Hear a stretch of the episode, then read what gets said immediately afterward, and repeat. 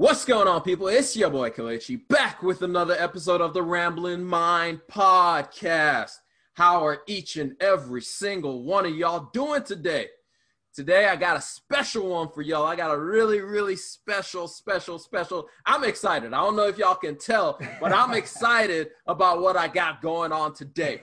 Y'all remember the last time that I had an interview on the pod? Well, we're doing something like that again today. Today we got my Nigerian brother on the podcast. So that's why I'm pumped. First of all, first of all, first of all, I, I I'm I'm be honest with y'all. Like this is really like a special podcast for me. This is a really special podcast for me. But anyway, I'm gonna let him introduce himself and then we'll get started. Can, can I just say that intro just never gets old? that was amazing, man. anyway, uh, what's up, y'all? Uh, my name is Tolu. I'm a, I guess I'm a YouTuber now. I don't even think about it. but now I, uh, I'm a, I'm an investor. I have a, a newsletter uh, about finance. It's called Tolu's Notes, uh, and I just send out, let's just say unconventional, but like timeless wisdom. So I'm not going to be recommending any like stocks or going to be recommend. I, I basically don't tell you what to do. I just kind of in, try to influence your thinking. Let's put it that way. Um, and recently launched a podcast also. Um, that's going well. Kelly was on one of the uh, episodes. Thanks for coming on. Yep. Uh, good to be here, man. Good to be here. Thank you so much for coming on the podcast. I uh so backstory on how me and Tolu met actually. I legit didn't know about him, didn't know about his newsletter, which by the way, everyone, while you're listening to this, if you're not driving, which 90% of y'all, I'm pretty sure, are not driving right now. but for if you're not driving, pull out your phone. I'm going to have links in the show notes, in the description if you're watching this on YouTube. Go check out his newsletter. His newsletter is really good. And it's, I'll say, if you're ready to take a deeper level of just understanding, investing, and all those kind of things, go check out the podcast. It's a uh, the podcast and also his his uh, newsletter. I find a lot of good topics discussed on that newsletter. So you guys should check it out. But anyway, backstory of how we met. He just cold emailed me one day and he was like, Yo, I have a newsletter and I'm doing a podcast. Do you want to come on? And I saw his name and I was like, This is this is good. This is good. I like this. And I immediately I was like, yeah, sure. I like talking, but I like talking about personal finance. I like talking about money. I like talking about investing. So why not? I'm gonna come on here. So met him, and uh, we've been trying getting to know each other a little bit more. I've been listening to his stuff, and I think he is one of those people that I think everybody go follow him on Instagram, go follow him on everything, and you will learn so much. He has so much insight, and the people that he has on his podcast bring so much insight as well to the podcast. But welcome to the show, man. Welcome to the show. I appreciate you for coming here. on here. But uh, just to start us off, we'll start with some softball questions. And I'm going to basically ask you the same thing you asked me when I came on your podcast. Who right. are you offline? How do I put it? Um, well, there's not much offline nowadays because of the uh, coronavirus mm-hmm. pandemic. True that. Um, but usually offline um, is sadly just like online.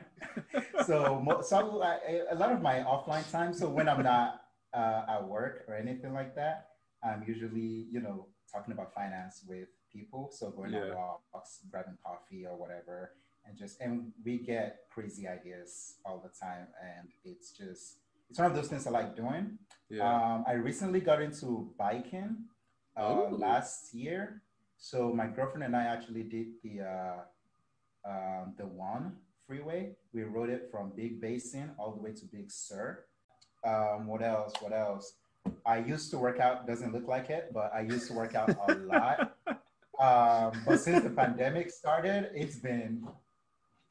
I find it so. Wait, my cat is trying to get in. I find it so. I find it so difficult to work out during the pandemic. I feel you when it started, I, uh, you know, I, I was trying every single day, but just being at home was just yeah. Like, last year I was in the gym almost every single day. Yeah. Because I, uh, the gym was on the way to work. So I was just. it was like an easy, like, branch the best off. time. the best. I and I, I was just like I was I was on schedule every single time, and it was just perfect.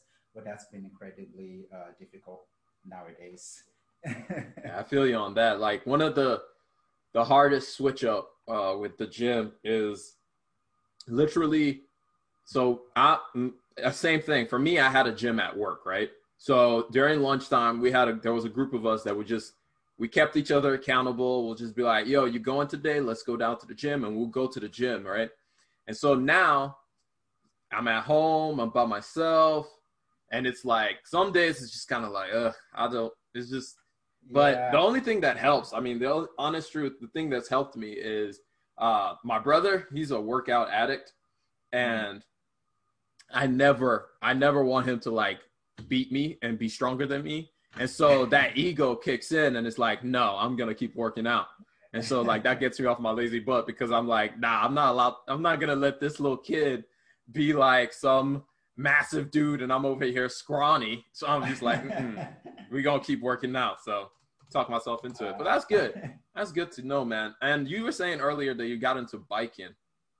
What's the yeah. furthest that you've uh, ridden on your bike so far? That's probably just it from big uh from Big Basin to Big Sur. How uh, far is that? I don't.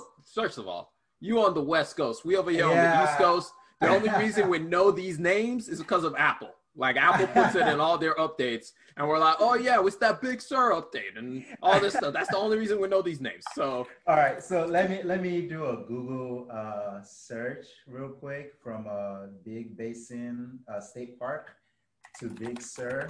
That's probably the longest I've ridden. That is uh, 88 miles. Oh my God. So. And it ain't flat. I'm pretty sure it's not it just like flat. It ain't. It ain't. It ain't. oh my God. 80. Oh, wow. That's impressive. So we were, we, we were actually, so this year we were supposed to ride from the bottom of Oregon all the way down to I was in Oakland at the time. I was in the Bay. Yeah. Now I'm in a south uh, uh, uh, south like of Los Angeles. Yeah. Uh, and we were supposed to ride from like Oregon to uh, Oakland last this year actually the before the virus happened. So it's oh honestly so so that was my so that was the first year I got into biking. That was my first trip. But let me just tell you in that once you get into it, once you're out there, and it's just kind of like bike packing. You yeah. strap all your stuff to uh, your bike, mm-hmm. and you're just out there and just camping every night. The first night sucks. The second night sucks because you're sore. But yeah. the third night is just pure uh, fun and enjoyment because your muscles get used to it. And yeah. It was honestly one of the best experiences ever because we you could you could rent out campsites or you yeah. could have these biking campsites that you can go into, and it's other bikers also. So on the way, we met people biking from uh, Canada to South America. Wow. Uh, also, a family. There was a family with like four kids, and the youngest one was probably eight years old, and they were just killing us on the bikes. The hills, everything, they were just, they were killing us. Jeez, that is I I just I like I have one of my friends who's also just started getting into biking more often and he's been doing it regularly. And I'm like, I don't I I will play soccer, I will play basketball, I will do anything else as long as it's not just straight like biking, running, any of that stuff. Like I need I need a ball to chase when I'm outside running. Like I I need a goal. I cannot just be out here just like going from one place. I just can't do it. But I bet that's impressive. That's impressive. but yeah, let's get into some of the more particular stuff. Uh, we'll just start with like what got you started. I know um, I've heard a little bit about the backstory of how you got started with the newsletter, but what got you started with wanting to write the newsletter and just writing the newsletter? Definitely, and this is a little uh, spoiler going into like I guess the uh, finale episode of my podcast. Um, but I, I, I had a conversation early this year with one of my um, friends who's uh, is starting his uh, fintech company. And when I sat down with him, I realized that he had this uh, he had this newsletter, but it was kind of like a private newsletter. So mm-hmm. every single week, um, he'd send out the password to his group of friends or his subscribers, mm-hmm. and no one else could get access to the newsletter unless they had the password for it. And you yeah. can only get the password from a friend or a friend of a friend. So he kind of created this community around it. Yeah. And uh, I just thought that concept was really cool. Obviously, I wasn't going to put in as much work into that. Uh, but that just kind of got me thinking about writing again because I used to write um, previously about computer science, technology, machine yeah. learning. Uh, I'm a software engineer by trade. So I used to write about those things throughout college. Um, but this just kind of got me thinking about writing again. And I just really enjoy writing. Uh, so that's why I just decided that, you know, this is pretty much a good time to just start writing. And I just made a promise to myself.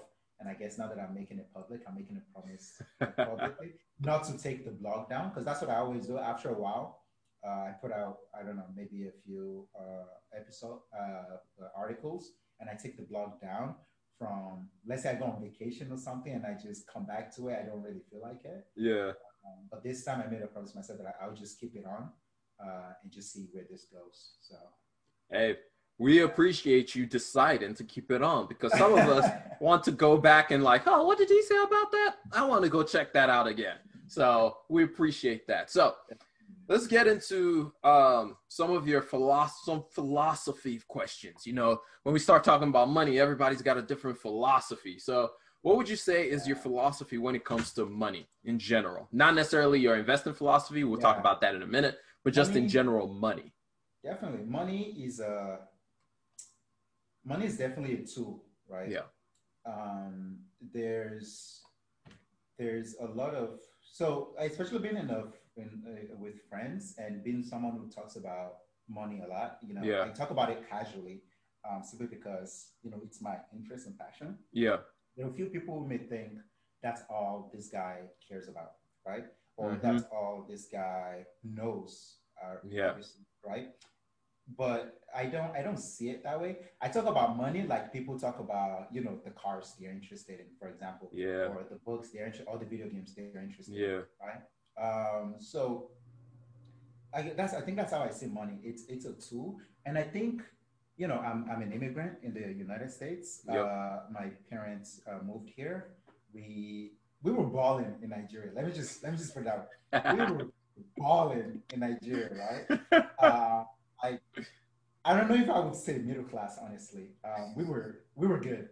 But when we came over here, Chief Chief like, is basically what we'll be calling you. We'll be hey, he has come to town. He has come to town.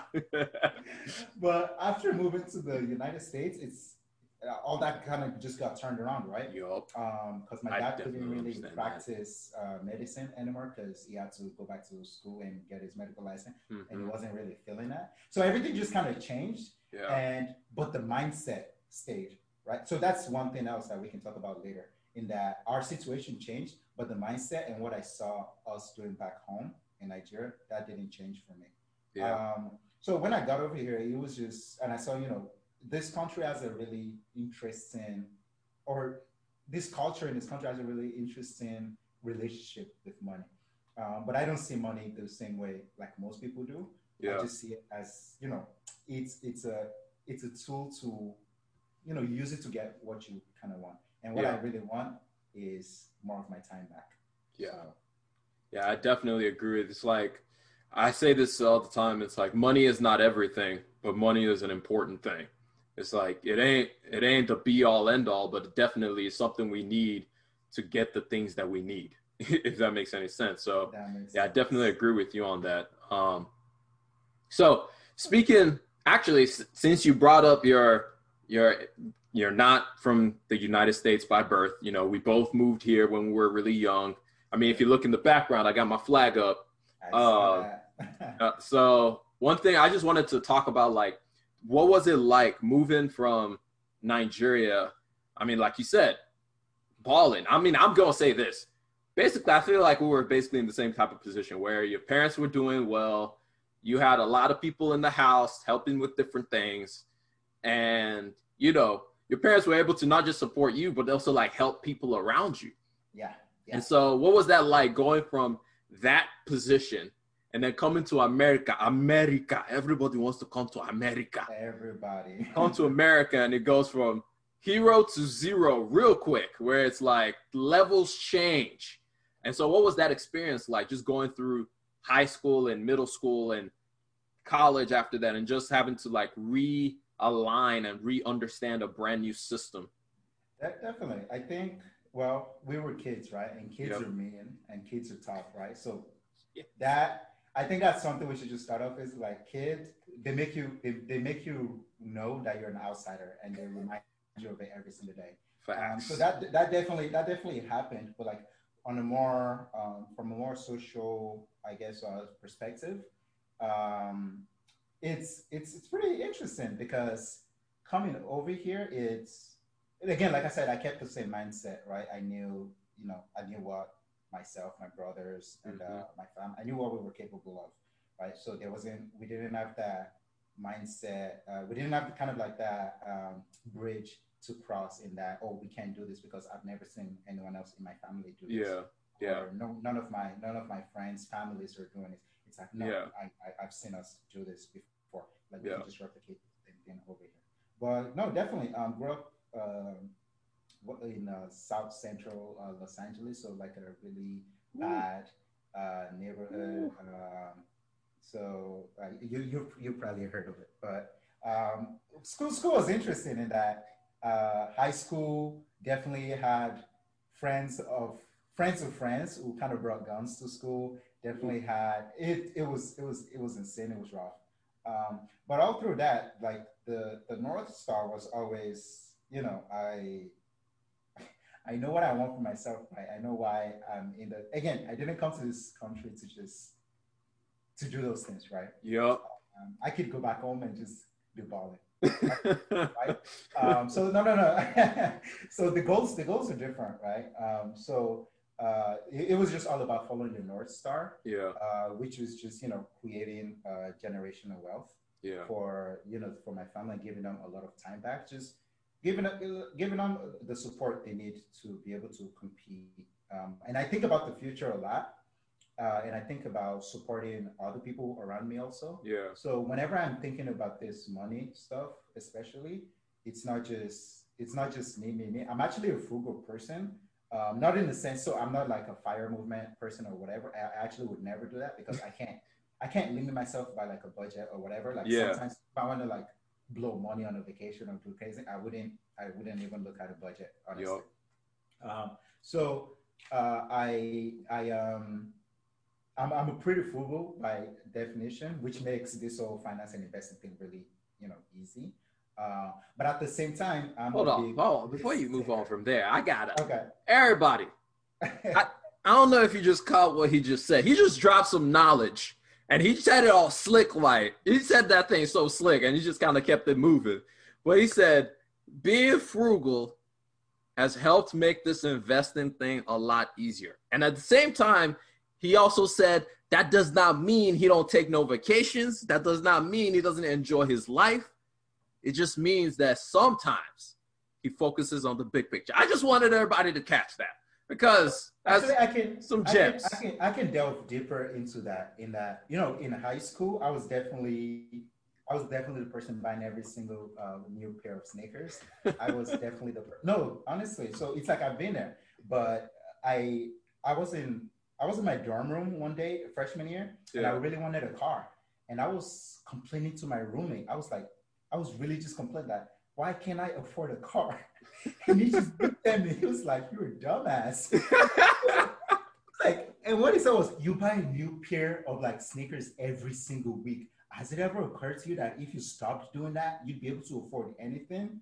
And, and that was like that. That was in that's my freshman year of uh of college. Yeah. So what is that? Seven, seven, eight years now. Yeah. Like, I've probably bought three pairs of shoes since then. Ever. That's like eight years. Three. Wow. So, and so that that I think just there there are moments in life where you you just kind of live in and yeah. there are a lot of passive things you hear from people, but sometimes you just gotta stop and be like, wait a minute, this person has like some truth to what they're saying, right? Yeah. So ever since that moment, it clicked for me that I didn't I didn't need every single new pair of sneakers that came out. it clicked for me that I, I didn't really need a lot of things. Yep. A lot of things just kind of fell into place, and I just shifted my the things I value uh, from material things to more let's just say more important things. Yeah. to like they say, it says like you can either own depreciating assets or you can own appreciating assets. You get to choose, but you spend your money on something at the end of the day.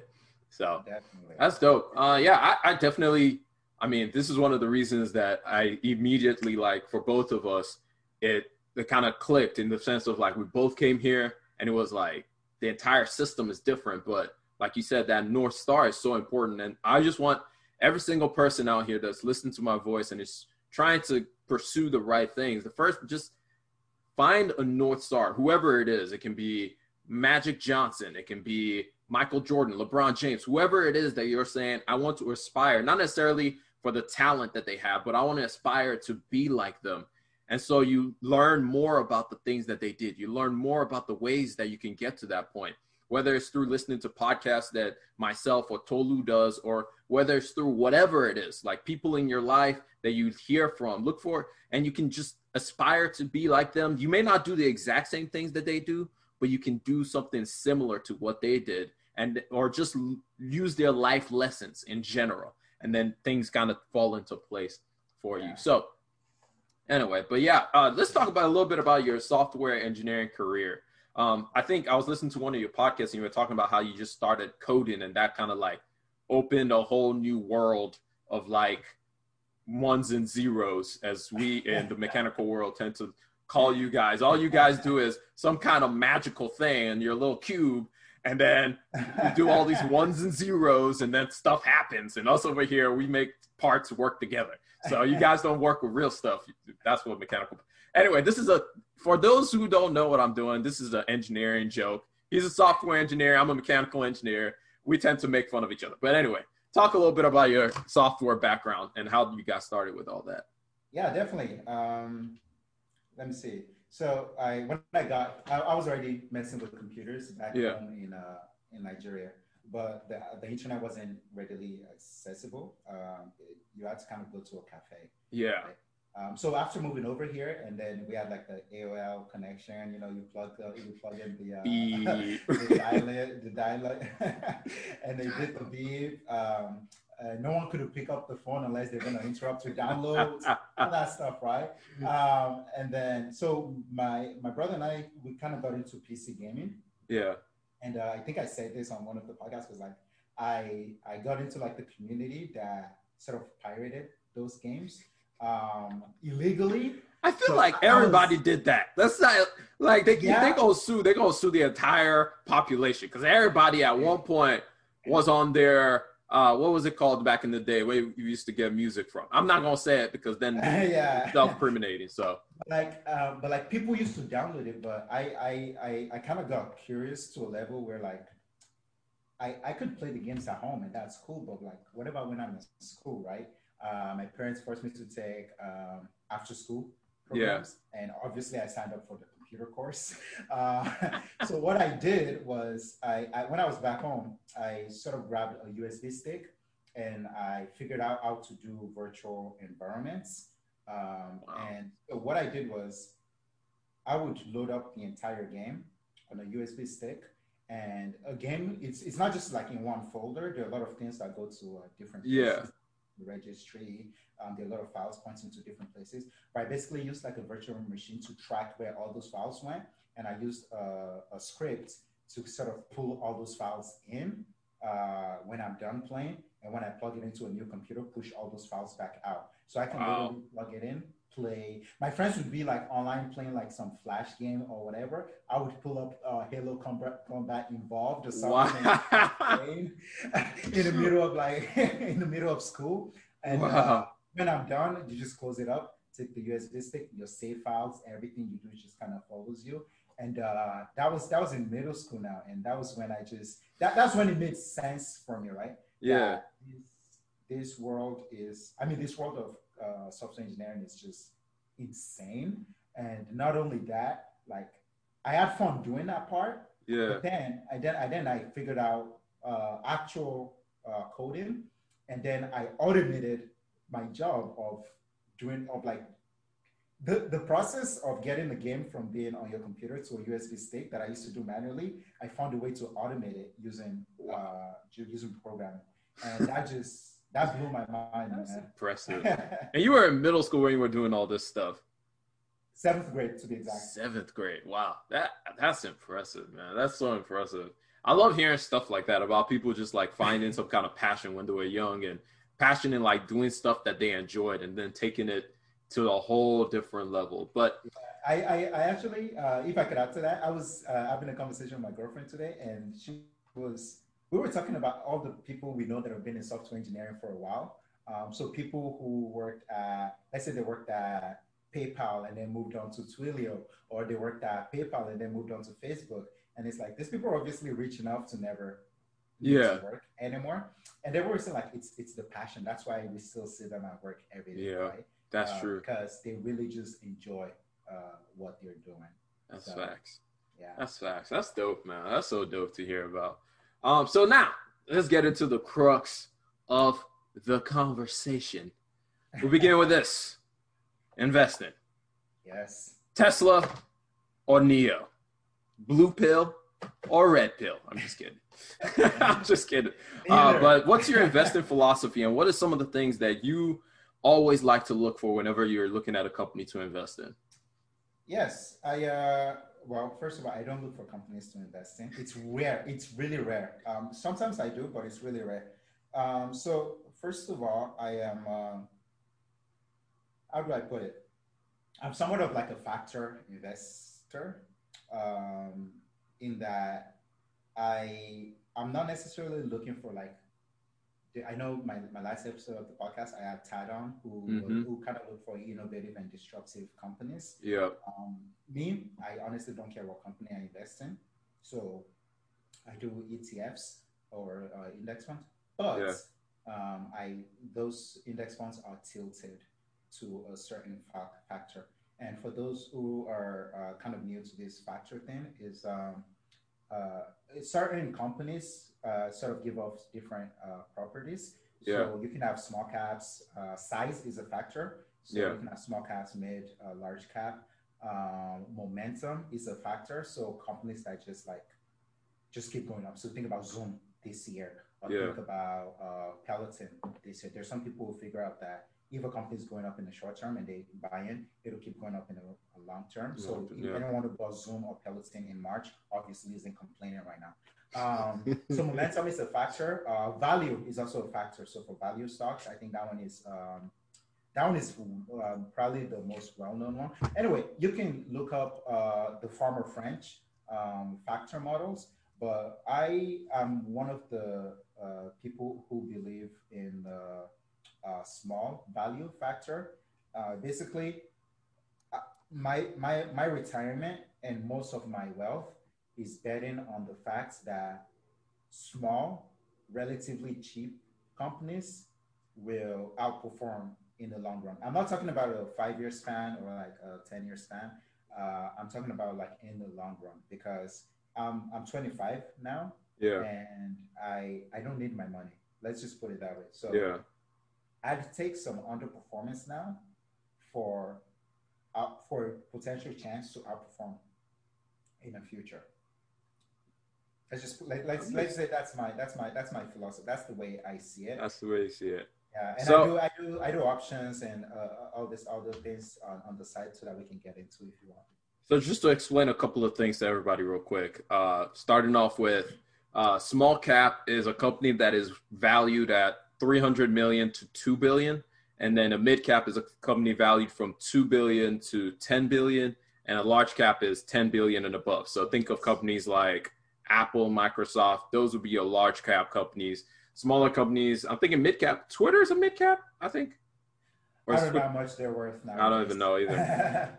I don't even know. And anyway, so and then small cap would be much smaller companies like that. So uh, that's the general gist of what he's saying. And he's saying he's looking towards the small. So I guess you're looking towards more of the smaller, nimble companies that can do more things to kind of either be acquired or to to outbid the bigger guys.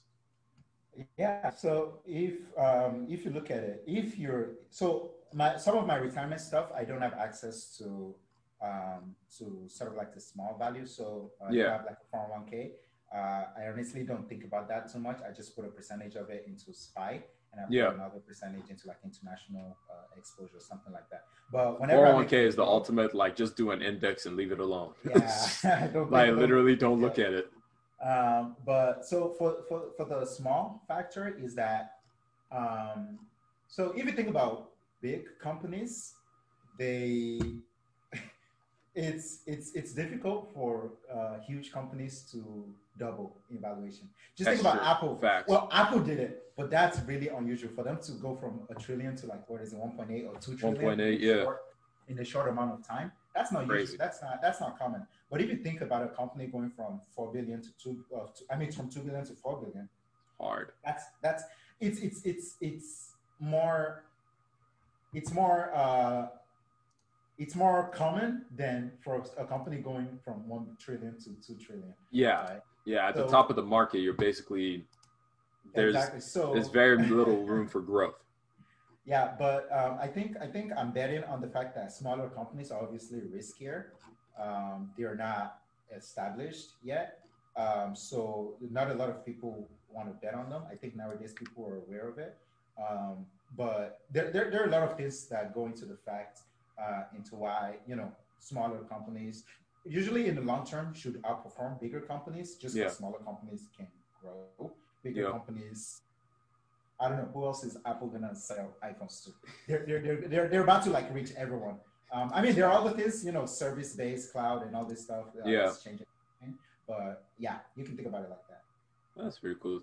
Like they say, it's easier to double one dollar than it is to double a hundred dollars. So, um, so yeah, I, I that's that's interesting. I didn't think I would have said you were more of a growth investor. I guess is that since you say factor. So what's your what's the factors? What other factors do you look for? I mean, you said so small is a factor, growth is a factor, but what other factors are some of the things you look for? I'd say I so with a majority of my money, it's small value. So those are like two factors uh, joined together. I'm Yeah. not just gonna pick small or just value. It's together. Uh, Yeah. Small value uh, companies.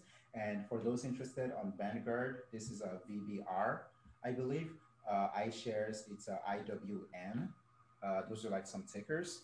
Yeah. Um, and uh, um, that's like what a majority of my money goes towards. Sometimes I also do this. I'm doing this experiment. Also, I do experiment with my money. Also, that's why I say it's a tool. In that I don't, I don't like hoard it and guard it. And Yeah. I can't. Like, so something else I'm doing is there's this book by uh, called Life Cycle Investing by Ian Arias, I think. Um, and basically, the concept is that when you're young, so think about when you're in your 20s to like early 30s, you should you should double you should use leverage to double your exposure to the S&P 500. Um, and this was like the first newsletter I sent out in that when you're when you're younger, think about the number of years you have left to work as a bond, right? What is a bond? A bond is a fixed income that you know you get a fixed uh, interest payment. Um, think about that as your job. So if you're working, you're making 80k a year, uh, 90k a year.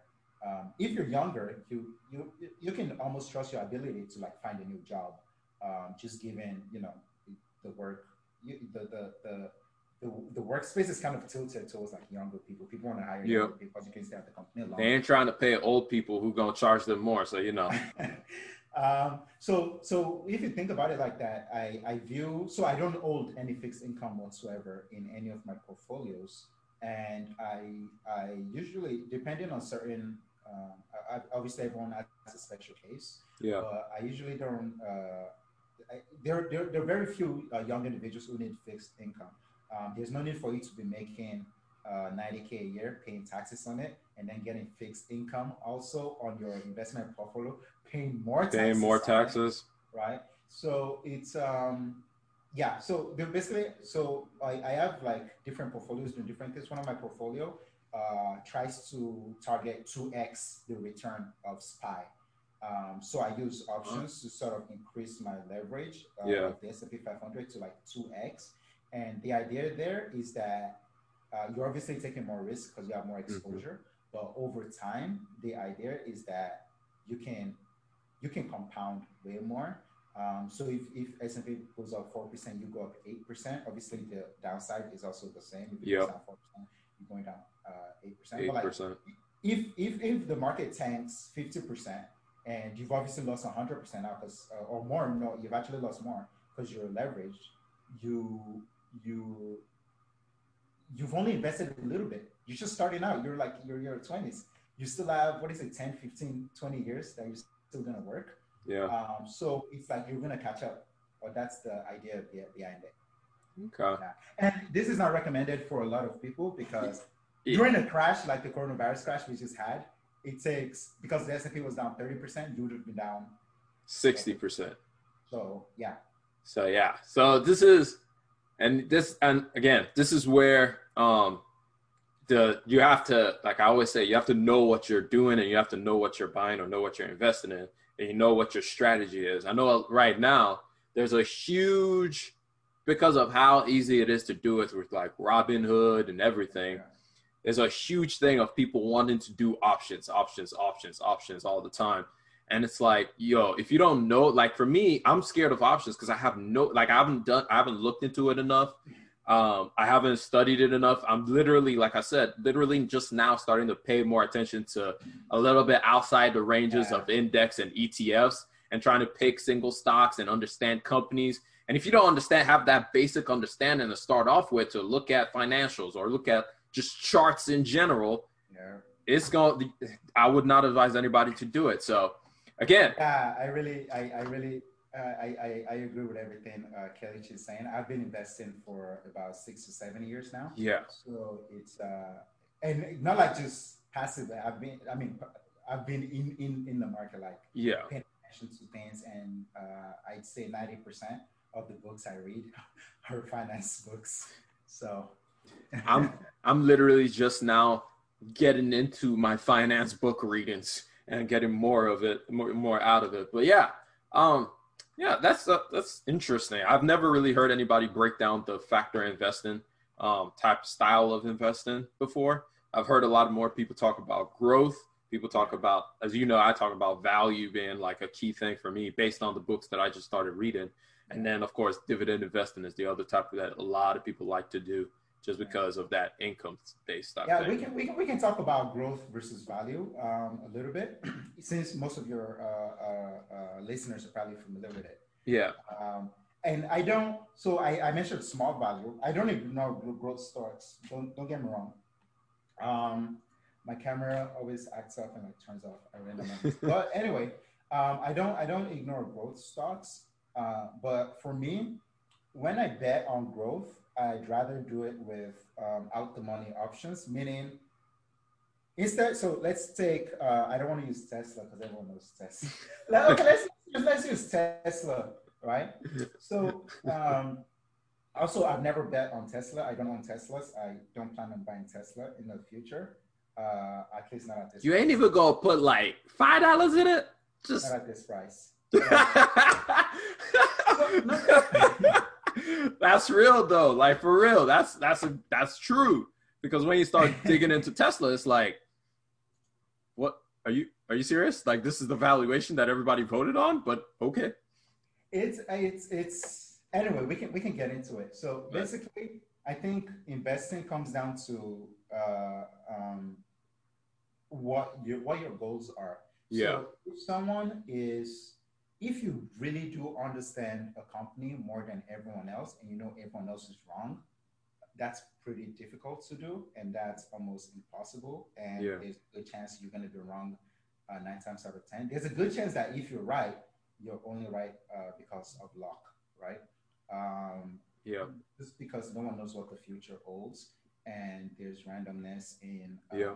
everything that happened. No one saw the coronavirus coming, That's facts. uh, and it, it benefited some. It uh, it was really bad for a lot of people. There are a lot of people Sure. were selling, right? So um, I, I hardly look at individual companies, but there are some companies that I like. Obviously, right now, all of them are all overvalued. And regardless of value, regardless of how much I like them, I'm not going to buy into them. Now, keep in mind, when I say I'm not buying a company, that doesn't mean it's a bad company. Yeah. There's, there's a difference between a, Tesla is a great company. What they're doing is beneficial for society. There are Yeah. a lot of companies and uh, growth companies, uh, especially, that are amazing for humanity. Yeah. Right? They're doing amazing things, but your your your goal, contrary to like popular belief, it's like your goal as an investor is not to invest in great comp- companies at any price Yeah. Correction uh, not at any price because regardless of how great a company is it, someone else has to be willing to buy it for a higher price for you to make money. But if for example you're a value investor if you buy great companies for less than they're worth when the stock tanks you know how great the company is one, one for, for one. And secondly you also know that you bought a one dollar company for 80 cents Yeah. so you know exactly uh, how much you should be getting back. So that's why value investing is kind of like it's easier and it's just people say it's going out of style. I don't see how you can be buying something that's worth a dollar for 80 cent. I don't see how that can go out of style. Um, that the math just don't add up. It's just like right now we have a lot of hype with a lot of people um, getting into the markets for the first time. yeah. And I still remember the interview or the guy who was the owner of uh, whatever that gambling company is. Um, Oh, uh, DraftKings. Is yeah, DraftKings. And he came out and he was like, Warren Buffett is an idiot. What does he know? Like he sold out of the airlines, da da da da. And it's like, bruh, if you like, I don't think you understand the genius behind like what people like Peter Lynch and Warren Buffett and all these guys have been doing for years. This is not like a, oh, I was bored at home for two nights and I just like did it. It's like, no, value Yeah. investing. And the key thing, I think one of the things you just said is like, just because a company is good doesn't mean I need to go out and buy it. Because one of the most important things when it comes to like single stocks or just trying to buy good companies is, are you patient enough to wait? Because that's like the biggest part of it. It's like, you have to think of it as like, I'm about to buy this entire business, which is one thing that I'm learning. And so it's like my f- investing philosophy is changing a little bit to where like in the past I was just like, oh yeah, I'll just buy it. It doesn't matter. It's gonna da, da. but now it's like, no, no, no, no, no, no, no. Like let's wait, and then if we see movement in the market where, oh, okay, let me redo my valuation, it drops to the price that like, oh my god, this is a good price. I'm going to now see this on top of it. It's like now I'm gonna make a move. Now I'm going to invest in it. And unfortunately, I learned that late. If I had known this earlier, March, beautiful time to do this. March, April, May, even the run up. the- if you'd been following the newsletter, you would have known. I know, right? I know. Man, I have so many regrets. I have so many regrets. Don't, don't, don't have regrets. Um, Yeah. So don't, I don't think you can. Hindsight shouldn't be a thing. Um, Yeah. uh, just like always, just kind of like uh, ignore ignore everything that happens. There's always going to be more opportunities. exactly More Um, opportunities. and I think something for newer investors, what makes you a good investor is not your percent return, right?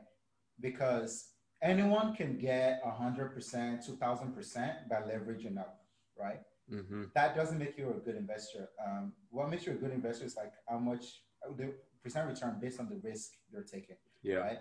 So if um, if let's say there uh, there's a chance that you get wiped out, meaning you you lose everything Everything. uh, in ten percent of let's say ninety percent of times you make uh, you make or you lose money, but ten percent of the time you lose everything. That's not a good bet to take, right? Because it's you you're literally gonna end up with nothing. So it's good Yeah. to start thinking about these things. And I think it's more difficult for younger folks to um, wrap their heads around the fact that your percent return is irrelevant. Um, the number Robinhood says 20% gain or whatever is irrelevant. If you hold it for a decade, two decades, that, that number could be negative. Uh, Mhm. so it's really you're, you're just giving yourself a lot of mental gymnastics um, and a lot of like mood swings uh, by monitoring those numbers. I think Yeah. it's fun sometimes, but it's not healthy in the long run. Um, unless you have like unless you're about to spend the money. If you're not if you're not about to pull the money out and spend it, then that number really uh, doesn't matter. Yeah.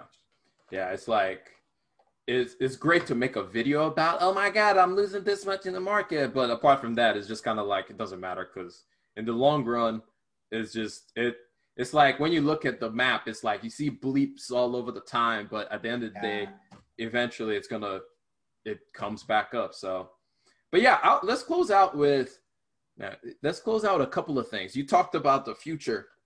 Yeah. So, what are some of your goals as far as um, the next? I'll say the next ten years in as far as investing goes. What is what is the goal of like if you looked at your portfolio and you were like this there are there I know that you have specific companies that you're looking at and you're like you should have more than doubled you should have more than doubled so what is the goal with your portfolio or what do you think your portfolio would be? You don't have to say numbers. You just have to give a range of where you think it should be at. Okay. You don't have to give a range. Just say what are your goals? Whatever you want to say you can say. In the years in the next 10 years i could 2030 have, by 2030 i could either have let's say 8% compound uh, annually returns compounded not bad or negative 8% annually compounded and I, I, I say that because um, you really don't know right True. Uh, it's it's I think the goal for my portfolio, the, the things you can control is how much you put in it. Yeah. That's the only thing you can control. A lot yeah. of people think they have control over what the returns are. Um, I don't think you do at all. Um, and I think in recent history, we've had like this insane bull market. So a lot of people have forgotten that there are years where people lose. There, there are years where on average everyone loses money, mm-hmm. right? and it's it's it's it's a foreign concept to us nowadays. That, That's facts. That you know, they're, they're that, that is possible 20, for us. That in 2021, right? In 2021, the returns could be negative 10 percent, or in 2022, the returns could be another negative negative 12 percent, or something insane like that. Mm-hmm. Um, it's become a foreign concept, and whenever that is the case, um, it's it's scary. Uh, whenever yeah. people just forget that the market doesn't always go up, things um, things become really scary. And I'm not saying we're in a, a bubble or because you never know when you're in a bubble till you're out of it. Mm-hmm. Um, but a lot of people are gonna lose money um, because the new age. I feel uh, a lot of people are chasing, uh, you know, the hyper growth stocks. Yeah. The, uh, yeah. So it's they're paying they're paying way too much for these companies, yeah. way over what they're worth, and they're hoping it's just a hope they're hoping that these companies can deliver on their promises. Mm-hmm. And I guess Elon has been delivering, um, but I don't think every single CEO uh, in the market will continue to do that. Not even yeah. Elon may not even deliver. Uh, we don't know. That's that's the thing. That's the, the thing. You don't know, right? Is that we don't know. So uh, it's better to just uh, make these bets in a in a manner that ensures that when we have a crazy downturn, you survive it right? That's that's all that matters. The the bull markets don't matter. All that matters are the downturns. yeah. You survive in the downturns. So, yeah. Yeah. And one of the things I've been thinking about is I've been I mean I guess the the because of how we're seeing like the valuations just being ridiculous. One of the things that popped in my mind and I've been going back to is which is why I say it's good to know your history is going back to the the IP uh, the internet bubble or the mm the internet bubble back in 1999 and 2000s and i was just thinking back to it and i was looking at some of the companies on that list like we had some companies recover like google and amazon and those kind of companies but we also had companies that we would say oh these are large companies. Cisco those kind of companies did not recover. Like they lost 90% of their valuation and for those who invested at that point it still has not recovered to that level. And so like you said it's being wise right now. Like it, it's again, I'm, I quote Warren Buffett a lot because that's like my oracle when it comes to investing. But you know, be fearful when others are greedy. Like that is such a people don't people thought about it during the crash and like, oh yeah, I should buy now. But right now, like I look at the market and yes, I dollar cost average in just because consistency consistency is good when you're investing for the long term. Uh, but at the same time, I'm not over here like, okay, I'm about to do like a twenty thousand dollar investment in something, or like a, what even for my okay, I'll say my level, a one thousand dollar automatic investment into anything. It's more spread out. It's more sporadic. It's more let's just be deep, let's just dollar cost our way in and Yeah. feel our footing in because I don't know what might happen. I'm gonna have cash on the sidelines if something happens because it's always good to have cash on the sidelines. Which is, by the way, this is another thing I'm learning recently. Keep cash on the sidelines because opportunities always come up. But um, but yeah, so what you said is definitely true of just being aware of everything that's Yeah. happening in the market right now. yep. Yeah. Definitely. So- So um, I will. I, I I was gonna ask this question, but you already like popped my bubble with the fact that you said you don't list, read any books except for finance and investing books. Which I was gonna ask, what is your favorite non-finance book to read? But you popped that bubble. But I do read some. Um, okay, So outside of well, well that, that was that's kind of a lie. Um, outside of finance, I love uh, behavioral um, economics. econo- So I guess it's finance, It- but it's not. It's not necessarily like finance. I think it's different. I see it as it is slightly different. It is slightly because I think all of that stuff is really interesting. Like learning about how how we act to different things. Yeah. It's psychology, like the human psychology is. We're weird creatures. Like we're very weird, strange creatures. But anyway, so what's your So- favorite psychology book that you've read, Um, behavioral finance. Uh, sure. Can I? or one of the ones you've read recently that you've enjoyed? So, obviously, um, uh, uh, Dan Ariely is one of the uh, biggest uh, writers in the space. So, I recommend reading uh, some things from him. So, um, some of the books I really like are um, by Dan Ariely. You got to read uh, Predictably uh, Irrational Rational. and also the upside of irrationality. And I think those books just let, let- help you understand that people, we don't understand ourselves the way we think we do. Um, and there's nothing we can do about it because it took us a lot of evolution to get here. Um, but if you know that you're not that you're not rational, you can guard against yourself. So let's say it was mid March and it was like negative negative five percent yesterday, negative five percent tomorrow. When you wake up and you're about to hit the sell button, you can remind yourself that wait a minute, I'm I'm really not thinking Here- straight right now. You know, That's you can remind word. yourself to like zoom out on the chart or something like that. Um, so definitely, those are those are like the books I'd recommend for uh, um, behavioral finance. But I also recommend finance books, and I, I I wouldn't be doing myself like I would be sad if I didn't mention it, but Howard Marks. Howard Mark. You're right. you guys, I, I, I can't. It's weird. I can't stress it enough. But Mastering the Market Cycle by Howard Marks and uh, the book I have up there, the most important thing. I I actually recently read that one, but I, I read Mastering the Market Cycle when it came out. But that book just kind of set a lot of the foundation for uh, how I invest. I know I didn't. I never read like the Intelligent Investor. Yeah. I never read any of like those, I guess, classics. Um, but Howard Marks and his memos, I read all his memos as soon as he publishes them. Um, it, those, those are just, I can't stress it enough. I don't know. I don't know what it, what it, what, He really clicks with you, huh? Like he really clicks with you. Definitely. That's good, man. That's good. Well, oh, and I one more question. Favorite Nigerian dish? Can I cannot let you go without answering that question. Uh, uh, I love And there is a right yam. answer. I love pounded yam and egusi. I can't, I can't stress it enough, man. Okay.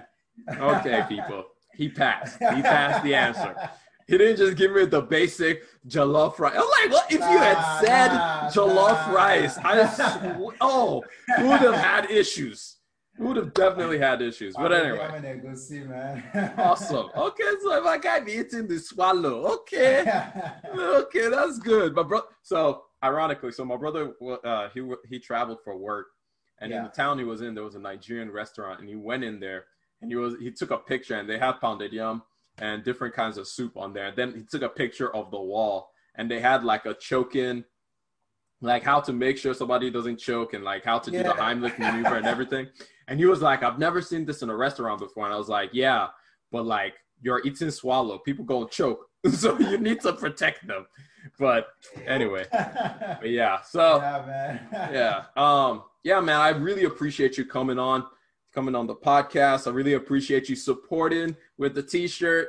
Hey, guys, like he went into a lot of detail, but he didn't go into that much detail. If you want more details about some of the things that he was talking about as far as when it comes to investing, when it comes to factor investing, understanding yourself, because one of the things that he focuses on is just the irrational, like what he talked about just at the very end, how we're not very rational is one of the things that I've gotten from his podcast, which is one of the things that has helped me to start looking at my investing strategy a little bit differently and start thinking outside of the box and thinking that I'm right. And that's one of the things that you should be afraid of once you start thinking I'm right. So, anyway, go check him out. I'm gonna have every one of his links to his Instagram, to his uh, newsletter, to the podcast. You guys go check that out. He has really interesting guests on his podcast, and I think you and especially go read the newsletter. You get so much from the newsletter. But anyway, I appreciate it, man. yeah, thank you so much for coming on the show. But anyway, that's all I got for y'all. I hope y'all learned one, maybe two things. Really, you should have learned like three, four, five, six, seven. Anyway, thanks from this podcast. It's been your boy Kelechi. Remember, generosity is always greater than greed. I'm gonna catch y'all up on the next one. Peace. Yeah.